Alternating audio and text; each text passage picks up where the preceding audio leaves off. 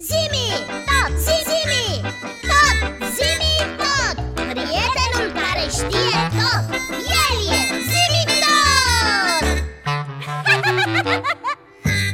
Pici, îmi dă când zimi tot ne-a vorbit de sistemul solar Așa A amintit de numeroase corpuri cerești Mm, Dăp, mai ales de planetele sistemului solar Ui, dar și despre comete ne-a vorbit și despre asteroizi Și mai ții minte că a spus că ne va vorbi și despre meteoriți? Mm, Dăp, cum să nu țin minte Eu cred că ar fi timpul să-l întrebăm despre meteoriți Tu ce spui? Ia, în regulă, astăzi vom vorbi despre meteorici Zimi tot, Daviții pe recepție. ce făceai? Tocmai încercam să stabilesc o legătură cu observatorul astronomic, De ce? pentru că am auzit discuția voastră și încercam să fiu cu un pas înainte. Ha! Mai precis, încercam să aflu detalii despre meteoriți. Și ai reușit? Desigur, eram chiar la studiul legendelor și miturilor despre meteoriți. Și meteoriții au legende aici pe pământ? Cum să nu iți? Ca mai toate fenomenele naturale. Oamenii, atunci când nu și-au putut explica un fenomen, au creat o legendă despre acesta. Și ce spun legendele despre meteoriți? Meteoriții sunt bucăți din sistemul solar căzute pe Pământ. Cele mai multe provin din asteroizi.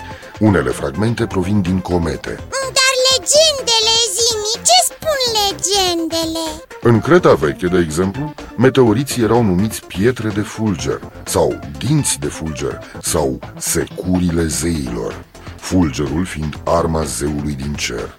Adică a lui Zeus sau Jupiter, că el era cu fulgerele nu așa? Ai perfectă dreptate, Biții. Îmi place cum sună dinți de fulger Unele dintre mormintele străvechi din diverse regiuni ale lumii, de la cele astece până la corganele scite, conțineau așchii meteoritice, puse acolo odată cu morții. Ia. Într-un mormânt mexican a fost găsit un meteorit cântărind 1500 de kilograme. Serios! Au fost bătute monede având imagini de meteoriți sfinți și au fost construite temple pentru divinizarea lor. Un astfel de cult este practicat până în zilele noastre la Mecca, în Arabia Saudită.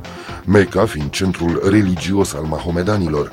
În cunoscuta moschee Kaaba se află piatra meteoritică Hasdare Lasvad, venerată de credincioși. Parcă am auzit și eu de caba Se merge în pelerinaj acolo Astfel, poporul român crede că în noaptea de Bobotează și în noaptea de Sfântul Andreiu se deschide cerul. Nu se putea ca această credință să nu-și aibă izvorul într-un fenomen astronomic și singurul fenomen care ar putea tălmăci această credință în deschiderea cerurilor este numai apariția meteoriților. Și au apărut în noaptea Sfântului Andrei A fost o simplă coincidență, Iții. uh, Cred și eu! Sunt sigur că meteoriții nu au un program special de apariție Inițial, oamenii încercau să dea diverse explicații fenomenului.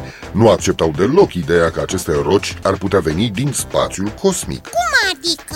Este semnificativ evenimentul care a avut loc în anul 1790, Adică când sute de oameni au asistat la căderea unui meteorit în Gasconia, întocmind un act ce a fost trimis Academiei. Membrii acesteia, ai Academiei, printre care și savantul Lavoisier, și-au menținut în continuare poziția, punctul de vedere exprimat fiindcă, din punct de vedere fizic, căderea pietrelor din cer nu este posibilă.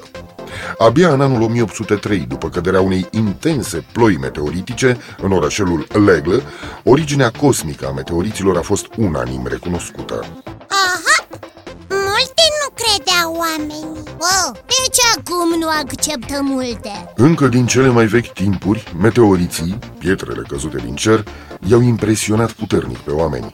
Astfel au apărut cultele închinate meteoriților, identificarea lor cu divinitatea, reprezentând însuși cerul.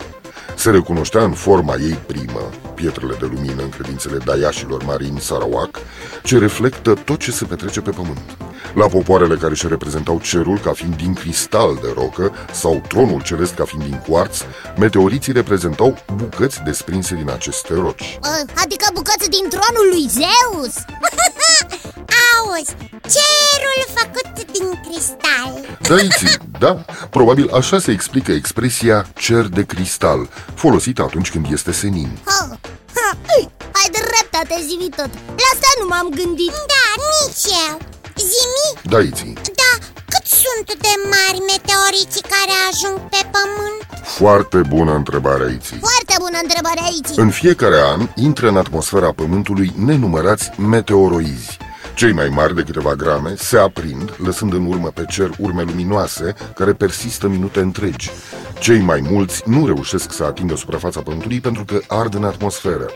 Dacă însă nu sunt complet vaporizați și ajung pe sol, atunci se numesc meteoriți. Oh. Deci, meteoriții sunt ceea ce rămâne dintr-un meteoroid după ce este ars în atmosferă. Dar ce sunt ăia meteoroizi? Ca parcă așa îi spun Da, Biții, așa am spus. Meteorii sunt stele căzătoare. Da. Un fenomen luminos produs când o bucățică de praf cosmic pătrunde în atmosfera Pământului și se aprinde prin frecarea cu aerul. Corpul care dă naștere fenomenului de meteor poate fi de la o particulă de praf de câteva grame până la un adevărat bolovan de câteva kilograme. ah, Atâta timp cât călătoresc în spațiul cosmic, corpurile respective se numesc meteoroizi. Fenomenul luminos produs prin arderea acestor corpuri în atmosferă se numește meteor.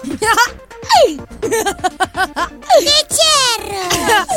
Pentru că mă gândesc că trebuie să-mi revizuiesc expresia mea favorită În loc de pe toți asteroizii Ar trebui să spun pe toți meteoroizii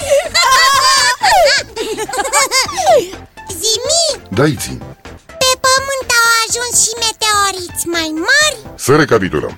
Deci, meteoriții sunt ceea ce rămâne dintr-un meteoroid după ce este ars în atmosferă. Da, da. Pe Pământ au fost descoperiți mai mult de 2000 de meteoriți. Oh. Unul dintre cele mai cunoscute cratere formate de un meteorit este în Arizona, Statele Unite. Are 1280 de metri în diametru și 180 de metri adâncime. Oi, El s-a format cu câteva sute de mii de ani în urmă când un meteorit de 250 de mii de tone și cu un diametru de 70 de metri a lovit Pământul cu o viteză în jur de 60 de mii de kilometri pe oră. wow, cu un diametru de numai 70 de metri și a făcut un crater de un kilometru și ceva Da, Biții, dar nu uita ce viteză avea. La 60.000 de km pe oră este ceva. Da, la o asemenea viteză cred că și un fir de praf poate face ravagii Unii meteoriți sunt chiar cât un fir de nisip, numai că nu ajung pe suprafața Terei pentru că frecarea cu aerul atmosferei îi arde complet. Eh, E bună la ceva atmosfera asta Funcționează ca un scut pentru pământ Și nu numai ca un scut. Are foarte multe calități, dar eh, acum zimi tot trebuie să se retragă. Acum actorii lui sunt pe sfârșit. Așa că vă spun la revedere, Iții, la revedere, Biții, la revedere, copii. Ne reauzim data viitoare tot aici la zimi tot. Încă o dată, la revedere! La revedere, zimitot! Pe toți meteorologi, pe toți meteoronoiții, pe, pe, pe toți... Nu mă mai ghinuiesc Pe toți asteroizii Zimi, tot, zimi,